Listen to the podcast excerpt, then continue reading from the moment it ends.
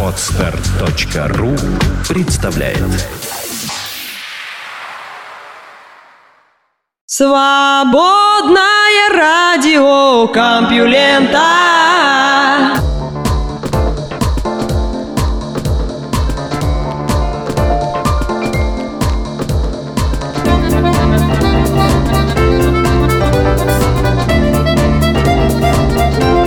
Всем привет, мы в солдатской бане, так называется очередной выпуск свободного радиокомпьюлента, и Лёша Халецкий снимает портянки, чтобы рассказать вам свежие новости. Ну а что еще делать в бане? Конечно, новостями делиться, естественно, из мира высоких технологий и науки, а какими же еще новостями в бане делятся? Удивляет меня ваше удивление. Так, вениками запаслись, горячая вода есть, пройдемте, господа, в помывочную. Наука и техника. Человеку свойственна сексуальная неразборчивость.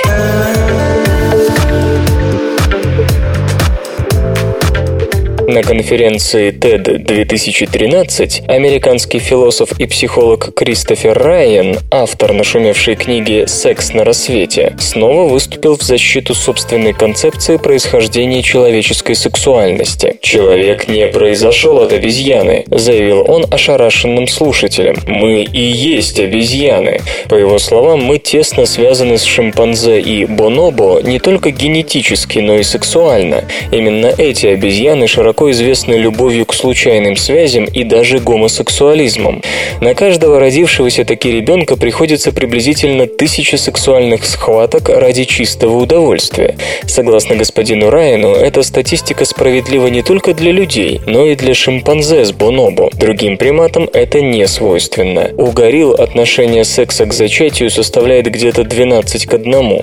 Это утверждают ученые, одна из причин, по которым у людей шимпанзе и бонобо сравнительно сравнительно крупные внешние тестикулы. Сравнив семенники с холодильником, набитым пивом, господин Райан шутливо отметил, что мы всегда готовы к вечеринке с большим количеством гостей. Другими словами, внешние яички дарят нам возможность частой и спонтанной эякуляции. Из этого следует, что наша сексуальность предназначена эволюцией прежде всего для решения социальных задач, а функция воспроизводства вторична.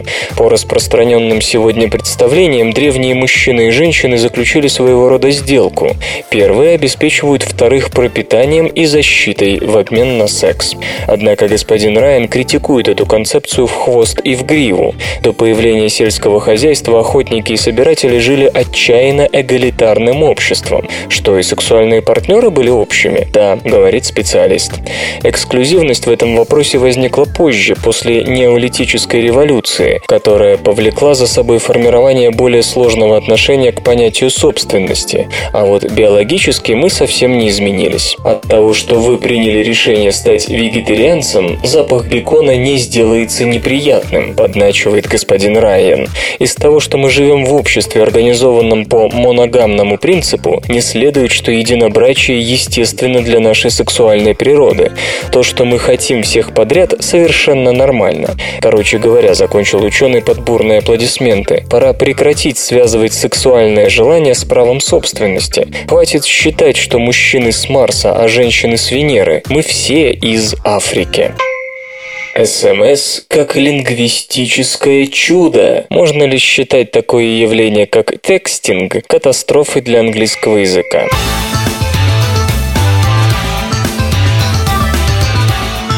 Или же это нечто специальное, имеющее ограниченный утилитарный характер? Лингвист Джон Макуортер из Колумбийского университета склоняется ко второму ответу. По его мнению, это новая синкретическая форма речи и письма одновременно. Свою точку зрения он вкратце обосновал на конференции TED 2013 в Южной Калифорнии. То тут, то там можно услышать, что СМС-общение – бич современной молодежи, которая из-за этого растет совершенно неграмотной – Но господин МакУортер предлагает взглянуть на феномен по-другому. Просто это не тот способ письма, к которому мы привыкли исторически. Для начала давайте вспомним о том, что речь и письмо – две различные среды бытования языка. Речь родилась приблизительно 80 тысяч лет назад, по крайней мере. Письмо по сравнению с ней относительно новое явление, ему всего 5-6 тысяч лет. Говорит все человечество, а вот навыки письма распространены далеко не повсеместно. Можно предположить, что ему еще развиваться и развиваться. Нынешнее письмо обычно не отражает повседневную речь. Мы говорим сериями, пакетами по 7-10 слов, сказал господин Макуартер. Это больше похоже на телеграф. Конечно, речь может подражать письму, особенно в ораторском искусстве, но это не воспринимается как естественное свободное говорение. А если писать так, как говорим, в те времена, когда слова надо было выводить на бумаге, папирусе, пергаменте, вручную, это было сложно. Сейчас мы слова печатаем, и это пальчиковая речь, как ее называет господин Макуортер. Примитивизация письма при этом очевидна. Исчезают заглавные буквы, нарушаются правила грамматики и орфографии. Пишу, как слышу. Тем не менее, на глазах рождается новая и довольно сложная структура письма, которая предназначена для отражения скоростной, телеграфной и пакетной природы простой речи. Мы говорим, не думая о заглавных буквах, запятых и вопросительных знаках. Говоря, мы производим только звуки. Точно так же поступает подросток, лихорадочно набирающий СМС. Что касается сложной, подлинно языковой структуры текстинга, то ученый предлагает рассмотреть ну хотя бы LOL. Раньше это было сокращение от Laughing Out Loud, смеюсь во весь голос. Но ведь люди не ржут всякий раз, когда печатают это словечко. Теперь это маркер эмпатии, частица с чисто практической функцией поддержания разговора. Словом, перед нами новая, но все-таки подлинно языковая среда, возникновения которой обусловлена появлением средств электронного общения. Да, если мы привезем в наше сегодня человека из 1973 или 93 года, он такой английский не поймет. Точно так же мы не поймем молодежь 2033 года, если нас туда вдруг забросит вселенский катаклизм. Это не смерть письма и языка, это эволюция, считает ученый. Где-то что-то с кем-то происходит. СРК. У разных психиатрических заболеваний одни и те же генетические причины.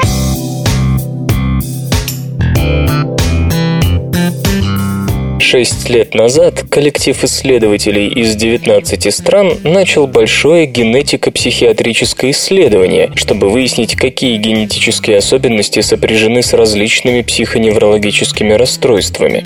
В работе участвовали свыше 33 тысяч больных и около 28 тысяч здоровых людей. Ее результаты опубликованы в журнале Lancet. По словам авторов, на сегодня это самое масштабное исследование, посвященное взаимосвязи генетики психики и психиатрии. Вот главный и довольно обескураживающий вывод. Один и тот же набор генетических модификаций может приводить к разным психоневрологическим расстройствам. Об этом догадывались и раньше. Были, например, исследования близнецов, которые несли одинаковые мутации, но при этом один близнец страдал от шизофрении, а другой от биполярного расстройства. Известны также семьи, особенно предрасположенные к психиатрическим расстройствам, в которых наблюдалась та же самая картина Родственники с одинаковыми мутациями болели разными болезнями. Но нельзя было отбросить и вариант, что такие семьи и близнецы есть нечто исключительное, из ряда вон выходящее, то есть необходимо было провести масштабное статистически достоверное исследование, что и было сделано. В итоге оказалось, что шизофрения, аутизм, биполярное расстройство или по-старому маниакально-депрессивный психоз, синдром дефицита внимания и гиперактивности, а также клиническая депрессия действительно имеют общие генетические корни. Причем, как замечает Джордан Смоллер из Гарварда, в статье речь идет далеко не обо всех возможных генах, и по мере дальнейшего поступления информации могут открыться новые гены, общие для разных психоневрологических хворей. Впрочем, не все мутации, описанные учеными, одинаково опасны для нашего психического здоровья. В некоторых участках ДНК мутации несут минимальный риск того, что человек заболеет шизофренией, аутизмом или еще чем-то подобным. Кроме того, если об одних генах ученые знают, зачем они нужны мозгу и нервной системе, таковы, например, гены кальциевых каналов, то о роли других пока остается только догадываться. С одной стороны, этот результат с медицинской точки зрения внушает некоторый оптимизм. Если говорить о будущей генетической терапии психоневрологических болезней, то тут можно будет действовать по формуле 7 бед, 1 ответ. С другой, это еще раз, хотя и косвенным образом, свидетельствует о том, что на 100% работа мозга генами не определяется. По-видимому, выбор в пользу того или иного заболевания происходит под влиянием иных, вне генетических факторов, а генетика создает лишь фундамент для аномалии. Ученые уже давно пытаются поймать психоневрологические заболевания за генетический хвост, однако результаты этих попыток часто оказываются такими, что итоговые выводы звучат примерно как «темна вода в облацах». Стоит вспомнить хотя бы о сотне случайных мутаций, ведущих к аутизму. Дефицит кислорода-17 указал на скорость размораживания Земли снежка.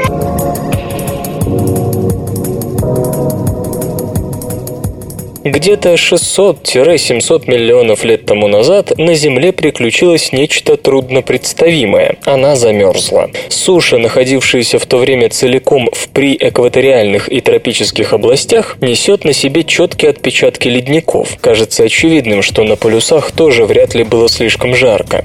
Когда такая теория была высказана впервые, на нее обрушилась жесточайшая критика. Возражения сводились к двум основным тезисам. Земля не могла попасть в такое состояние и не могла из такого состояния выйти.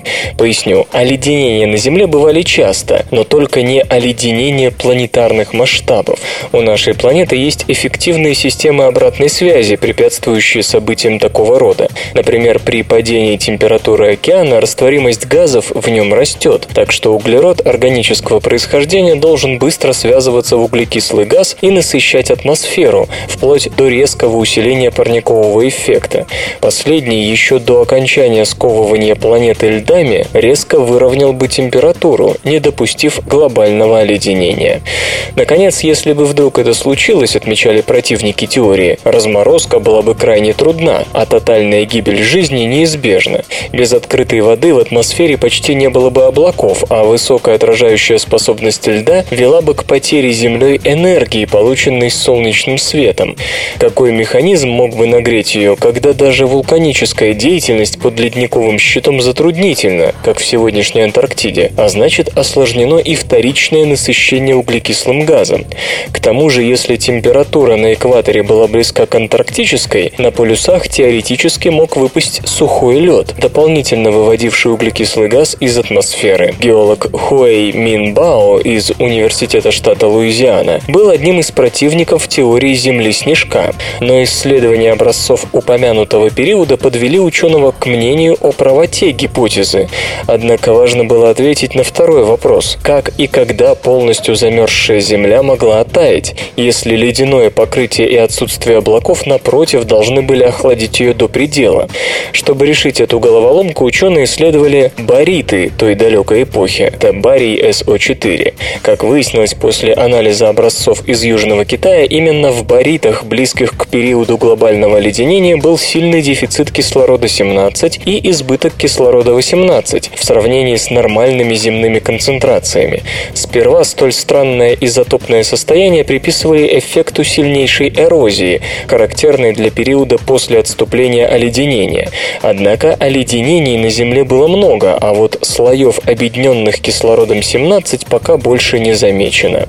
Как полагает в связи с этим сам господин Бао, это значит, что время резкого объединения барита баритов кислородом-17 может быть маркером длительности периода, когда формирующиеся бариты были лишены доступа к такому кислороду. Хотя он считает преждевременным называть точные причины изотопного объединения, ученый полагает, что уже сейчас можно использовать его для датирования периода глобального оттаивания. Согласно его расчетам, такие аномально объединенные кислородом-17 бариты характерны для периода не более 990 тысяч лет. Авторы исследования увязывают восстановления нормального содержания изотопа кислорода-17 с восстановлением нормальной же атмосферы. По их мнению, чтобы выйти из климатического нокаута и растаять, Земле требовалось в 350 раз больше углекислого газа, чем сегодня. Они полагают, что такая концентрация сопровождалась малым количеством кислорода в атмосфере или же его почти полным отсутствием. После того, как вулканы доставили в атмосферу избыточное количество углекислого газа, который на замерзшей Земле некому было потребить, началось сверхинтенсивное глобальное потепление с положительной обратной связью. В период потепления и восстановления нормального состояния планеты, теоретизируют авторы работы, содержание кислорода-17 должно было быть минимальным. Иными словами, нормальное положение дел восстановилось по геологическим меркам быстро, менее чем через миллион лет. Чрезвычайно быстро, если учесть катастрофический характер оледенения и связанный с ним процесс массового вымирания организмов. Строго говоря, раскрученный в 80-х годах сценарий ядерной зимы не столь жесток, как случившийся в эпоху Земли снежка. Что бы ни произошло на Земле, она восстановится и восстановится весьма быстро, подчеркивает Хуэй Минбао. Планета выжила, и жизнь продолжилась даже после этого убийственного события. Единственное, что изменилось – состав жизни. Другими словами, что бы люди не делали на Земле, жизнь устоит. Вот только останутся ли люди ее частью? Очередь, сукины дети! Очередь! Как скрестить приливную энергетику с ветряной?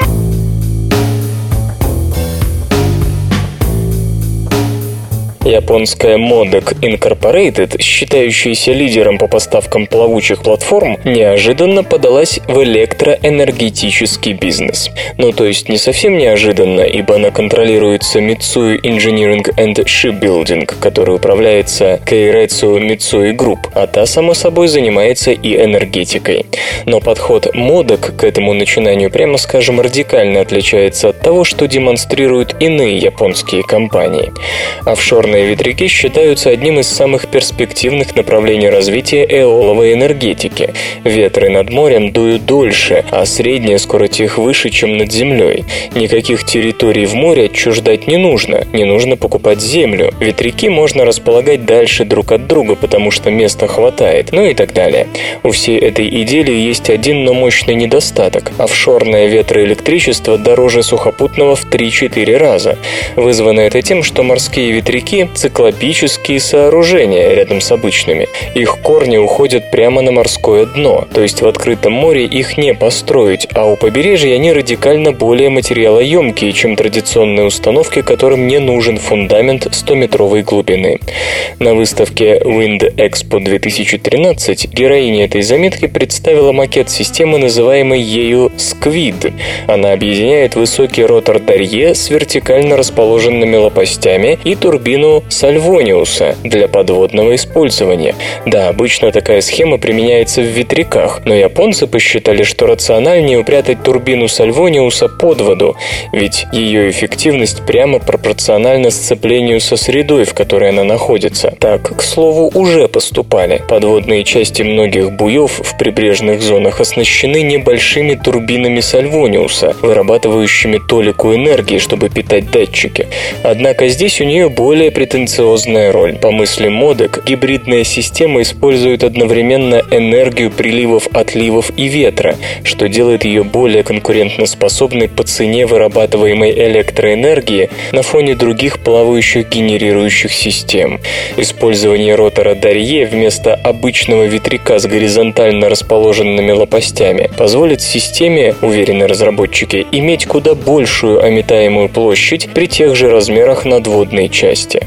Кроме того, у турбины Дарье более низкий центр тяжести, да и ее вращение будет стабилизировать плавающую платформу. Ну а турбина Сальвониуса под водой будет использовать энергию слабых приливных и отливных течений. Прототип мощностью в 500 кВт лишь готовится к наземным и морским испытаниям, однако производитель намерен закончить их уже в нынешнем году, пока ветряки на плавучих платформах серийно никто не строит. Если японцы запустят их производства, им первым в мире удастся создать офшорные эоловые электростанции по материалоемкости сравнимые с наземными, одновременно способные выступать в качестве приливных.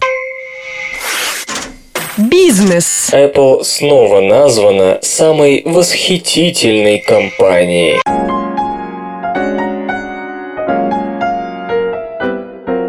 Журнал Fortune составил очередной рейтинг 50 компаний, которые достойны восхищения. World's Most Admired Companies. Шестой год подряд его возглавляет Apple. На фоне огромной популярности айфонов и айпадов в прошлом году яблочная империя несколько раз становилась самой дорогой компанией в мире.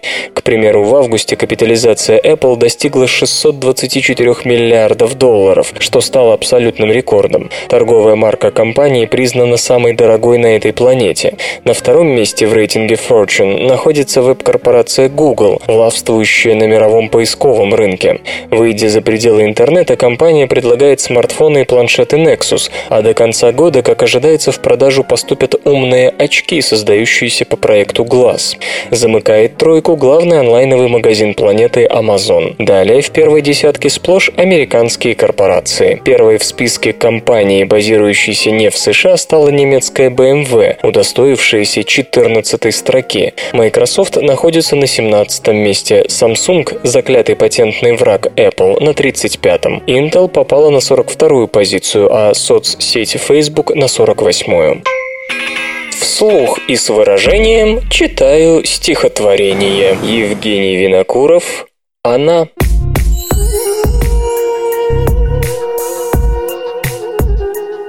Присядет есть кусочек половине, прикрикнет «Ешь!» Я сдался, произвол. Она гремит кастрюлями, богиня. Читает книжку, подметает пол. Бредет босая в мой пиджак одета. Она поет на кухне поутру. Любовь? Да нет, откуда, вряд ли это. А просто так уйдет, и я умру.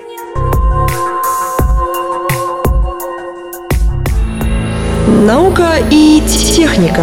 Львиное сердце подвергли анализу.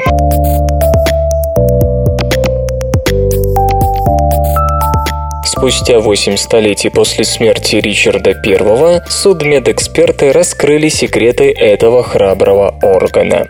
Ричард – типичный король-воин. Его главным противником был мусульманский султан Саладин, с которым они схлестнулись во время Третьего Христового похода в XII столетии. По возвращении в Европу английского государя ждали новые трудности, и последние годы жизни он провел, подавляя восстание на французских территориях.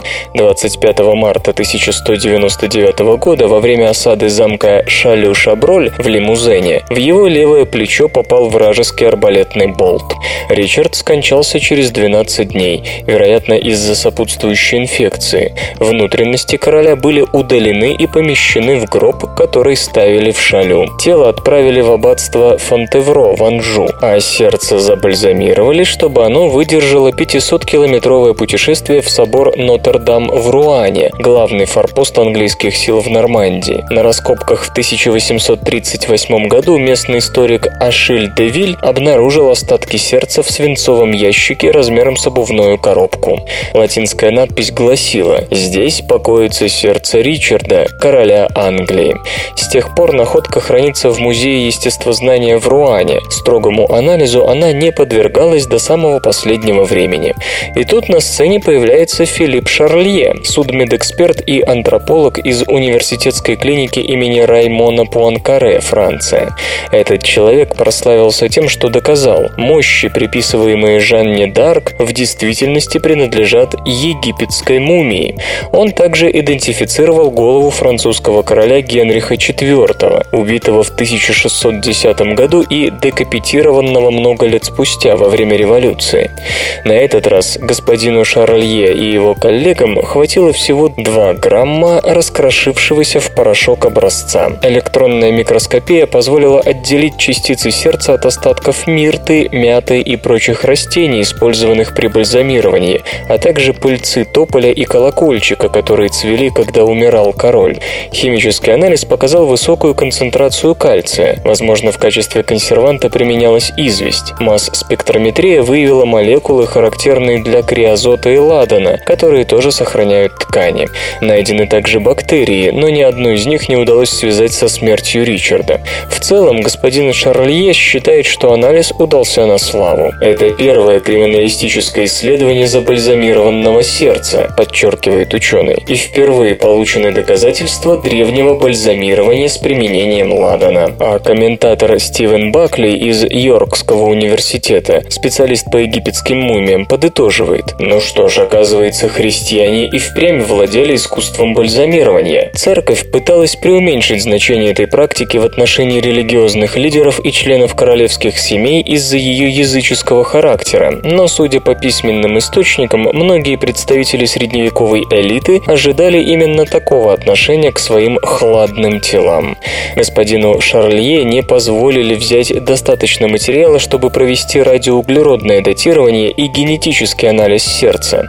Тем не менее, ученый не подвергает сомнению того, что это останки Ричарда I. Следующей целью специалиста станет тело Джона Ланкастерского, первого герцога Бетфорда, приказавшего казнить Жанну Дарк. У британских военных появился свой Call of Duty.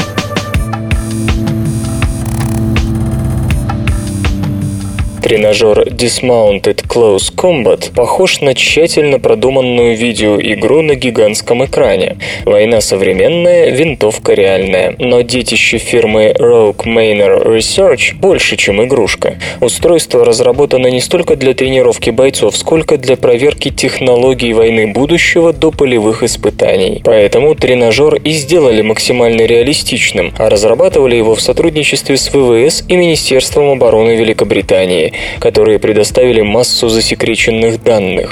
Девелоперы озаботились тщательным моделированием реальности, а не развлечением пользователя. Например, в нашей системе очень точно смоделирована баллистика, чего не встретишь в компьютерных играх, отмечает инженер-консультант фирмы Джон Фаррингтон. Это значит, что пули не всегда летят туда, куда вы целитесь, и противники не выходят немедленно из строя при попадании. Разочарование ждет и обожателей компьютерной графики графике. Создатели DCC решили остановиться на 2,5D вместо трехмерного изображения, чтобы при всей своей эффективности система оставалась сравнительно дешевой.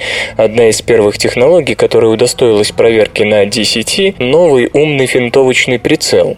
Только здесь стрелки впервые смогли опробовать все его функции, вытекающие из сочетания нескольких датчиков с наложением инфракрасного и прочих изображений на общий фон, а также цифровых методов обработки обработки изображения, позволяющих выделить цель. Прицел отображает к тому же данные от наводчиков и других членов отряда. Функция Blue Force Tracker отвечает своих. Наконец, указываются сведения о погоде. Вопрос в том, насколько все это нужно стрелку и справится ли он с таким обилием информации. Не забудет ли выстрелить в перерыве между чтением сводок. Испытания помогут выбрать оптимальный набор функций. На самом деле, стрельба в таком шутере дело десятое. Сначала надо выяснить, кто враг и кто друг. Это и есть главная причина создания нового прицела. Миссии продолжаются от нескольких минут до двух часов, и, собственно, боя в них очень мало. Действие развивается медленно, в отличие от видеоигр. Война — это в первую очередь скука, господа, а сражения короткие и ужасные. Помимо функциональности, DCC помогает определить тот момент, когда на винтовку уже нельзя вешать дополнительное устройство, потому что она становится чересчур чересчур тяжелый, поэтому используются точные копии оружия разработки Airsoft с реалистичными звуковыми эффектами. DCC состоит из устройств, отслеживающих направление ствола и угла зрения игрока. Если стрелок пригнулся за стеной, а затем быстро выпрямился, чтобы осмотреться, изображение на экране реагирует незамедлительно. Господин Фаррингтон утверждает, что головное отслеживающее устройство, взаимодействующее с инфракрасной камерой, единственное в своем роде разработка компании Rogue Manor. Оценивается не количество баллов, набранное конкретным игроком, но влияние экспериментального оружия на успешность выполнения всей миссии. Поэтому по сети подключаются другие игроки, есть и NPC. В основе системы программное обеспечение Virtual Battle Space 2, разработанное чешской студией Bohemia Interactive, которая обкатала его на своих знаменитых тактических шутерах. DCC очень гибок. Новые сценарии создаются на лету, без проблем вводятся новые данные об оружии. Сама Rogue Manor воспользовалась тренажером для испытаний тактической эффективности собственной системы Resolve, которая надевается на манер рюкзака и позволяет определять местонахождение радиоисточника в гуще сражения. Подобные исследования на порядок дешевле полевых. Выгода очевидна. Можно доказать жизнеспособность концепции до производства прототипа и выявить недочеты на ранних стадиях. И в отличие от других тренажеров, DCC довольно мал. Он не стационарный, и развернуть его можно меньше, чем за час. Управляется он с помощью обычных компьютеров. Конечно, полевых испытаний не избежать, но к ним теперь можно подойти более подготовленным. Житель Борисова Василий Жмыхов печатает адрес сайта компьюлента.ру за 27 сотых секунды. Как найти черную кошку звездных масс в темной комнате?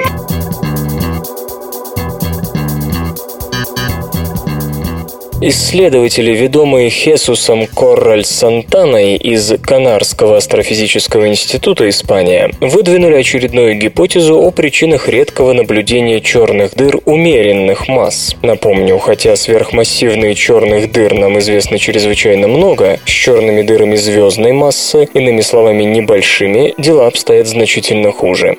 В теории их должно быть не просто больше, чем сверхмассивных черных дыр, а многократно больше. Фактически Фактически же, хотя они и известны, достоверных черных дыр такого типа куда меньше ожидаемого. Скажем, в Млечном Пути кандидатов в такие объекты всего полсотни, из них подтвержденными черными дырами являются только 18. Господин Карраль Сантана и коллеги проанализировали несколько таких кандидатов в рентгеновских лучах, а также изучили их окрестности в видимом диапазоне. Так удалось выяснить, что на практике черные дыры часто являются участником парной системы, где второй компонент компонент – обычная звезда. В одном случае такая звезда вращалась вокруг черной дыры массой примерно в 3 солнечных столь быстро, что успевала сделать полный оборот за 2,8 часа. Светило было достаточно близко, чтобы гравитация черной дыры с нее срывало вещество и уносило к самой дыре, образуя тороидальный диск, скрывающий ее. Естественно, это мешало наблюдениям. По оценке авторов, в названном случае наблюдавшийся объект Swift J1357 7.2 дефис 093313 можно было проанализировать сколько-нибудь верно только потому, что плоскость этой двойной системы, черная дыра-звезда, была наклонена по отношению к земному наблюдателю. Поскольку большинство объектов такого рода теоретически не должно иметь такого наклона, вероятность их обнаружения представляется минимальной. Более того, в данном случае нельзя было зарегистрировать рентгеновское излучение черной дыры. Колебания были только в видимом диапазоне. По мнению исследователей, рентгеновское Рентгеновское излучение от таких малых дыр поглощается окружающим материалом, а потому и не способно выдать объект астрономам. Даже вывод о том, что это не что-нибудь, а черная дыра, основан всего лишь на массе объекта, вокруг которого вращается звезда. Три солнечных массы. Это слишком много для нейтронной звезды или белого карлика, а звезда такой массы неизбежно имела бы светимость, которая позволила бы заметить ее в видимом диапазоне. Если все это, то бишь полное или почти полное полное поглощение рентгеновского излучения обычной материи характерно для других легких черных дыр нашей галактики, то их обнаружение окажется чрезвычайно сложным и трудоемким процессом. В поясе Ван Аллена открыт новый радиационный пояс.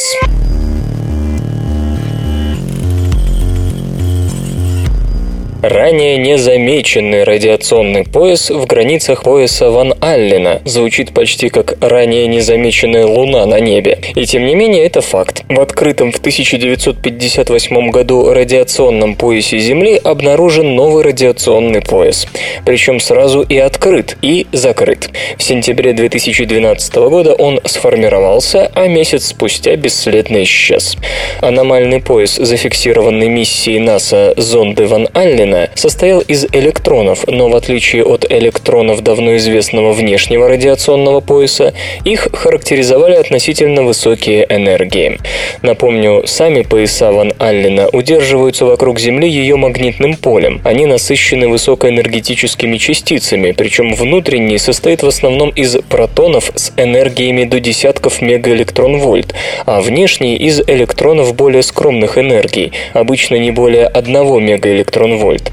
Высота поясов относительно земной поверхности колеблется в разных регионах и в разное время от 1 до 60 тысяч километров. Два зонда, которые НАСА в августе 2012 года запустила для исследования поясов, не замышляли ничего революционного. Планировалось, что они лишь прояснят, как происходит разгон и потеря частиц в поясе. Однако, как оказалось, между внутренним и внешним радиационными поясами есть совершенно неожиданный третий, появление которого было зарегистрировано 2 сентября 2012, а исчезновение 1 октября того же года. Причем электроны в нем, по уверениям исследователей, характеризуются высокой энергией, начинающейся от 2 мегаэлектрон-вольт. Однако широко представлены были и электроны с энергиями в 6,2-7,5 мегаэлектрон-вольт.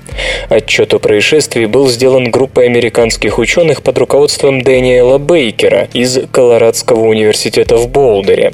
По его мнению, совершенно непонятно, является ли кольцо периодически возникающим и пропадающим, или же оно появляется чрезвычайно редко. Ясно лишь, что убило новооткрытый пояс. Это выброс вещества из солнечной короны, породивший ударную волну, при достижении которой околоземного пространства пояс и пропал. Корональный выброс резко ускорил солнечный ветер, увеличив его плотность и оказываемый ветром магнитный эффект. Правда, конкретный механизм исчезновения третьего пояса остается пока не вполне ясным. Что совершенно загадочно с теоретической точки зрения, так это то, почему пояс возник. Согласно господину Бейкеру, открытие еще одного радиационного пояса показывает, что некоторые из наших наиболее оберегаемых представлений о структуре радиационного пояса Ван Аллена и его динамике должны быть переосмыслены на фундаментальном уровне. Мы обязаны задуматься о том, что это значит для будущих полетов космических кораблей и целого ряда других вопросов.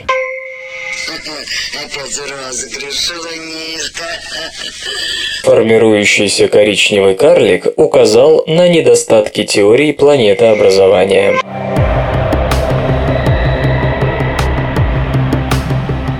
Международная группа исследователей под руководством Саши Кванца из швейцарской высшей технической школы Тюриха при помощи очень большого телескопа обнаружила в газопылевом диске вокруг молодой звезды HD 100-546, что в 335 световых годах от Земли, формирующуюся планету гигантских размеров.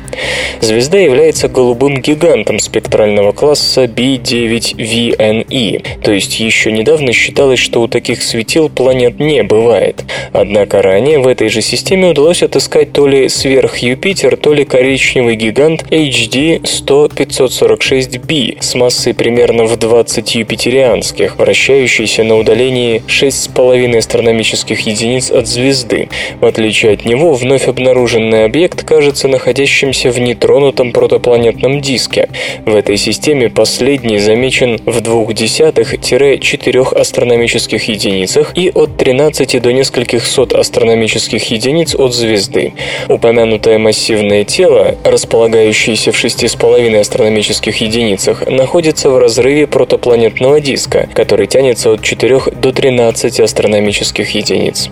Поскольку рядом с ним в протопланетном кольце есть столь серьезная брешь, оно получается вполне сформировано, а вот новооткрытый объект, если все подтвердится, планета будет называться HD 100-546c, назначен значительно большем удалении нет. Впрочем, все это интересно и по другой причине. Формирующаяся протопланета продолжает набирать массу, но уже сейчас она в 15-20 раз превосходит наш Юпитер, а значит это скорее коричневый карлик, нежели планета. В дальнейшем, однако, мы вслед за открывшей ее Европейской Южной обсерваторией будем называть HD 100-546c протопланетой. Расстояние от нее до звезды равно 68 плюс-минус 10 астрономических единиц, и это никак не согласуется с современными теориями образования планет. Слишком далеко. Интригует и отсутствие кандидатов в планеты между 6,5 и 68 астрономическими единицами. В Солнечной системе в этом диапазоне помещаются три газовых гиганта и несколько карликовых планет. И хотя пока не ясно, находится ли обнаруженная протопланета на таком расстоянии от центральной звезды все время своей жизни, или она мигрирует мигрировала из внутренних областей системы, уже сейчас это выглядит чрезвычайно странно.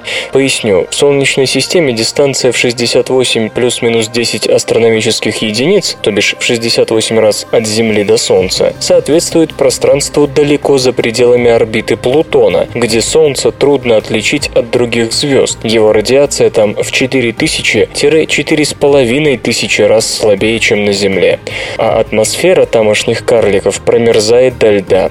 По всем нынешним теориям на таком колоссальном удалении не должно быть значительных масс ни протопланетного диска, ни самих протопланет. Хотя гипотеза протопланеты наилучшим образом объясняет результаты наблюдений, для ее подтверждения требуются дальнейшие исследования, которые можно проверить, и другие возможные сценарии. Кроме того, очень может быть, что новооткрытый объект не протопланета, а полностью сформировавшаяся планета, выброшенная со своей первоначальной, более близкой к звезде орбиты. Это, по крайней мере, объясняло бы огромное удаление находки от светила. С другой стороны, астрономы зарегистрировали на новом изображении пылевого околозвездного диска вокруг HD 10546 в непосредственной близости от протопланеты структурные детали, которые согласуются с гипотезой протопланеты и которые можно объяснить взаимодействием между HD 10546C и диском. Есть также свидетельство того, что окрестности протопланеты разогреваются при ее формировании. Если это так, то протопланета может претендовать на звание самой странной протопланеты, известной человечеству. В этом случае определенные корректировки теории планетообразования, видимо, избежать не удастся. Вспомним также, что в ноябре прошлого года у голубого гиганта того же спектрального класса B9 удалось найти планету огромной массы, также скорее являющуюся коричневым карликом, нежели сверх Юпитером, а также удаленную на огромное, хотя и не столь большое расстояние от своей звезды. Оба открытия существенно не стыкуются с теорией планетообразования в ее нынешнем виде. Железо и гаджеты ты, ты. В рейтинге ремонта пригодности планшетов лидируют компьютеры Dell и Amazon.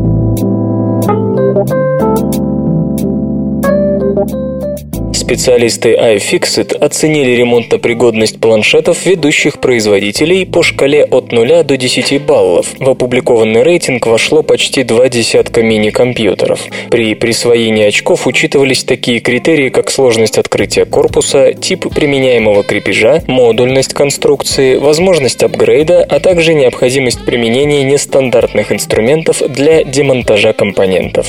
Лидером рейтинга назван 10-дюймовый Windows планшет Dell XPS 10, набравший 9 баллов из 10 возможных. iFixit отмечает, что у этого устройства крепеж и кабели имеют цветовую маркировку, что упрощает ремонт, а открыть корпус и снять аккумулятор не составляет особого труда.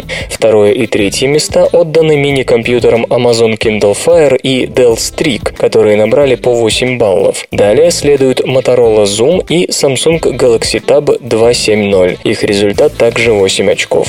Хуже всего дела с ремонтопригодностью, по мнению iFixit, обстоят у планшетов iPad 2, 3 и 4 поколения, iPad mini, а также Microsoft Surface Pro.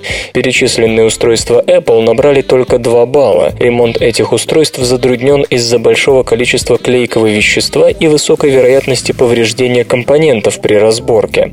Ремонтопригодность Surface Pro и вовсе оценена в 1 балл. Планшет очень сложно открыть. Для крепежа компонентов применяется избыточный избыточное количество клеющего вещества и более 90 винтов. Исторический анекдот. В начале 20 века один молодой актер в Париже получил в наследство от матери старинный чайный сервиз. Антиквар, которому он показал его, оценил сервиз в 500 тысяч франков, заявив, что такой сервиз по карману только Ротшильду. Актер отправился к барону Ротшильду, предварительно загримировавшись глубоким стариком. Ротшильд осмотрел сервиз и сказал, что готов заплатить 500 тысяч франков, но актер предложил вместо этого выплачивать выплачивать ему ежегодно 40 тысяч франков до самой смерти. Ротшильд охотно дал согласие, и с тех пор в определенный день старик ежегодно являлся получать свой пенсион.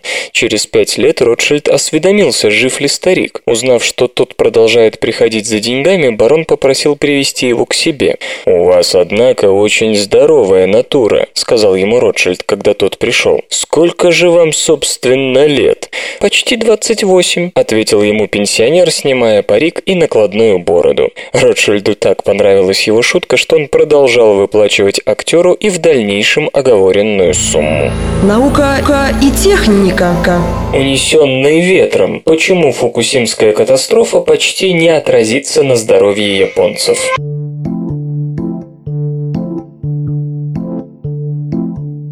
Всемирная организация здравоохранения опубликовала обнадеживающий отчет о медицинских последствиях аварии на Фукусимской АЭС в 2011 году. Несчастный случай, по-видимому, вызовет локальный, но значительный всплеск раковых образований в нескольких местах с самой высокой радиацией.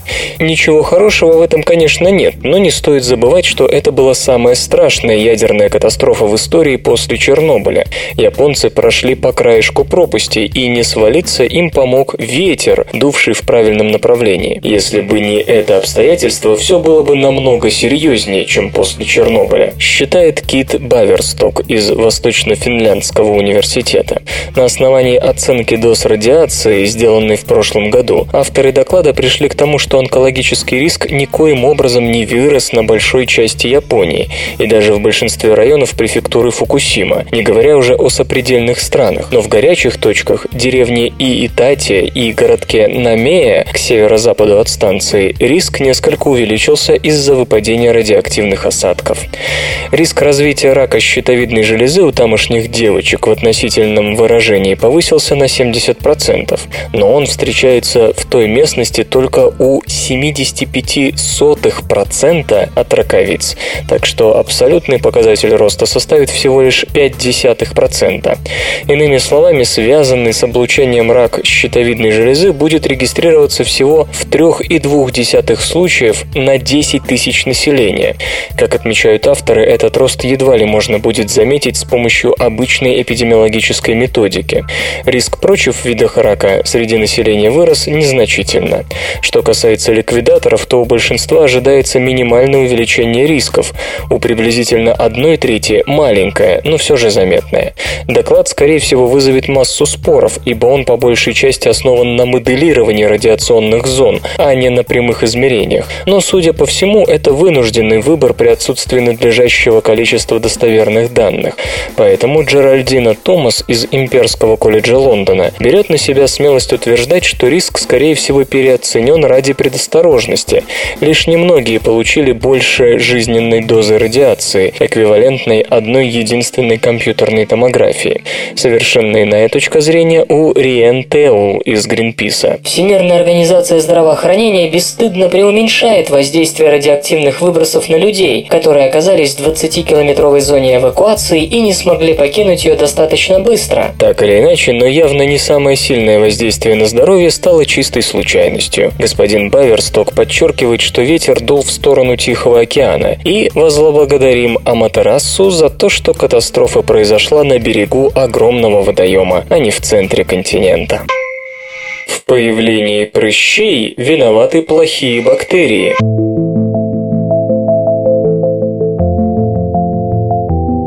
Акне или воспаление сальных желез случается в подростковом возрасте и с ним же проходит, но порой остается с человеком на всю жизнь. Хотя прыщи, угри, воспаление кожи – явления более чем распространенные, среди ученых до сих пор нет единого мнения, что их вызывает. Чаще всего обвиняют бактерии, а именно пропионибактериум акнес, и недавно даже предлагали способ лечения от акне с помощью бактериофагов, нападающих на эту бактерию.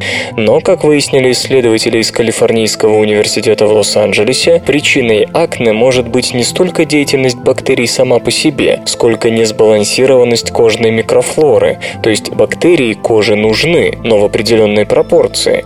Исследователи сравнивали бактериальный состав образцов, взятых с кожи сотни людей, половина из которых страдала от акне. Оказалось, что и у тех, и у других в кожных порах жили одни и те же пропионибактериум акнес, правда состав штаммов был разный. Для начала было обнаружено 66 штаммов, о которых до сих пор вообще ничего не было известно. Что же до различия между здоровой кожей и больной, то на воспаленной жили штаммы RT4 и RT5, которые на здоровой коже почти не встречались, а RT6 наоборот жил только на здоровой коже и никогда на больной. Как пишут исследователи в Journal of Investigative Dermatology, RT6 содержит гены, помогающие бактерии бороться с вирусами и другими бактериями, которые могут быть потенциально опасны. Руководитель работы Хуэй Ин Ли замечает, что штамм RT6 – это что-то вроде хороших бактерий, которые мы получаем вместе с кисломолочными продуктами и которые помогают нашему кишечнику правильно работать. Ну а главный вывод таков – не следует стерилизовать кожу, истребляя на ней все бактерии. Гораздо разумнее помочь тем из них, что вас защищают, препятствуя появлению болезнетворных разновидностей. Полезные штаммы нужно поощрять к росту, а если их нет, специально подселить, подобно тому, как мы поддерживаем численность полезных микробов в желудке с помощью йогуртов. Хотя, конечно, молодым людям потребуется время, чтобы привыкнуть к тому, что для избавления от прыщей нужно не избавляться от бактерий, а наоборот добавлять новые. Зависимое телевидение-калькулятор. Два мозга можно превратить в один с помощью нейроимплантата.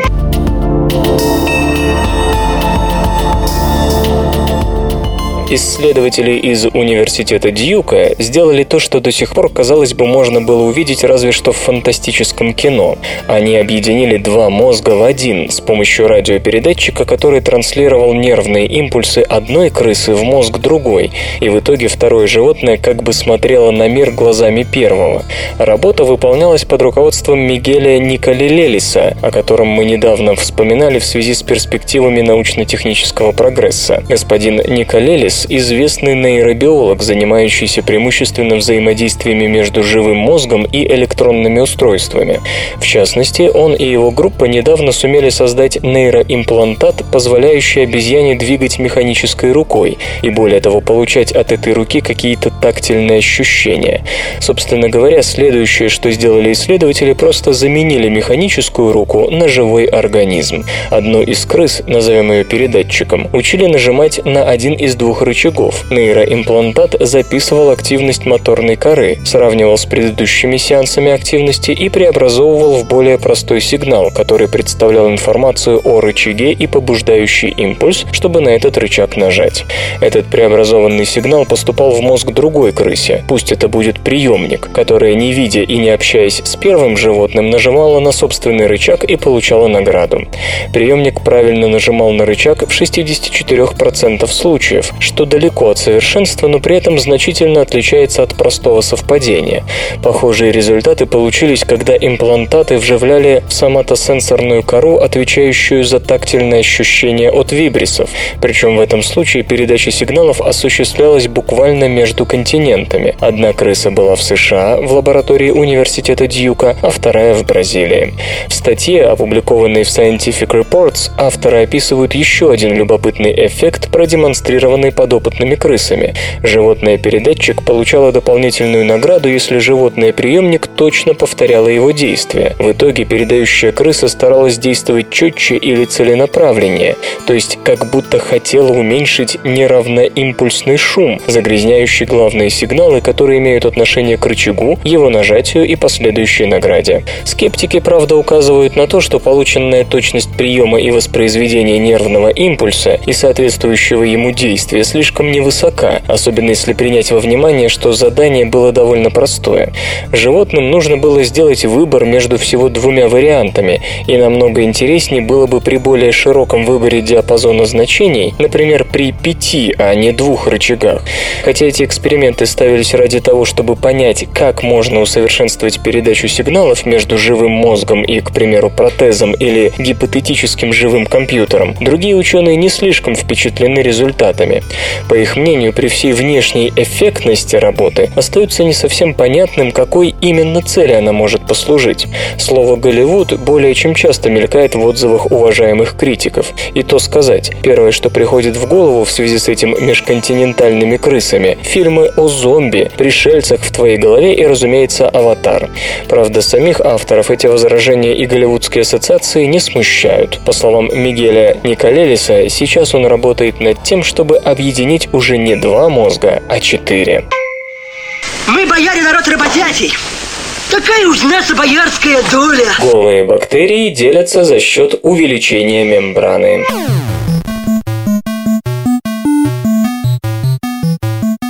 Большинство бактерий имеют клеточную стенку, слоистую структуру, состоящую из сложно модифицированных углеводов и окружающую клетку поверх плазматической мембраны. Собственно говоря, в норме у всех бактерий такая стенка есть, и считается, что она была уже у общего предка всех бактерий. Однако случается, что бактерии утрачивают клеточную стенку, превращаясь в так называемые L-формы. Превращение в L-форму часто происходит под действием неблагоприятных благоприятных факторов. Например, так поступают патогенные бактерии, когда их обрабатывают антибиотиком. Антибиотики часто направлены как раз на разрушение клеточных стенок, и бактерия предпочитает первой избавиться от стенки, так как ей это удобно, и приобрести устойчивость к лекарству.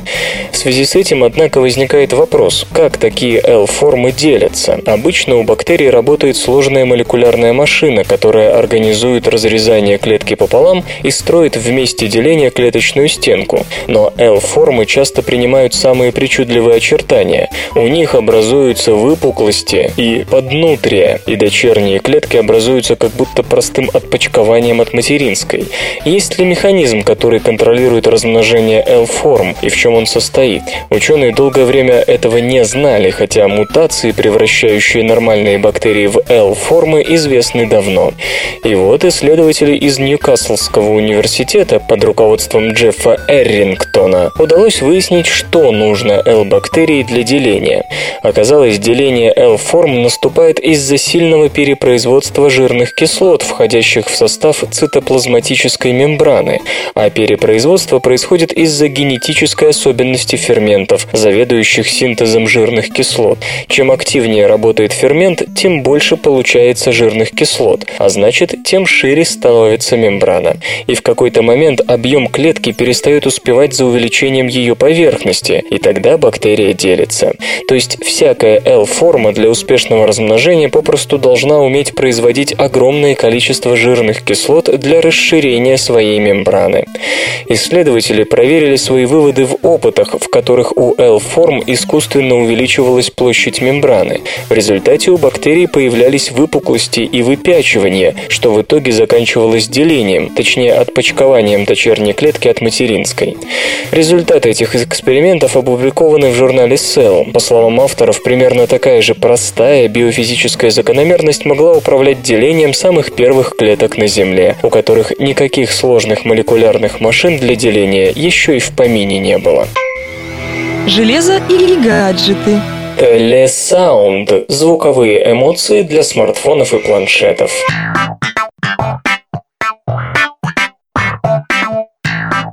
Участники проекта Telesound через платформу коллективного финансирования Kickstarter начали сбор средств на организацию производства одноименного аксессуара для смартфонов и планшетов. Telesound представляет собой Bluetooth-динамик, предназначенный для воспроизведения различных звуковых эмоций. Обмениваться ими пользователи смогут через специальное бесплатное приложение для мобильных операционных систем Android и iOS. Всего во встроенной памяти устройства хранится около тысячи тысячи разнообразных звуков. Для отправки аудиоэмоции нужно через сопутствующее приложение указать имя получателя и выбрать пиктограммы нужных звуков. После этого телесаунд динамик адресата воспроизведет звуки в указанной последовательности. Телесаунд питается от двух батареек ААА. Для включения-отключения достаточно просто перевернуть устройство. Для использования аксессуара необходим смартфон или планшет с поддержкой Bluetooth 4.0. Разработчики надеются в течение четырех недель собрать через Kickstarter не менее 100 тысяч долларов. На момент создания этой новости было привлечено около 7600 долларов. В рознице новинка, как ожидается, будет стоить 34 доллара. Компьютер. Компьютер. Лента. Подкаст.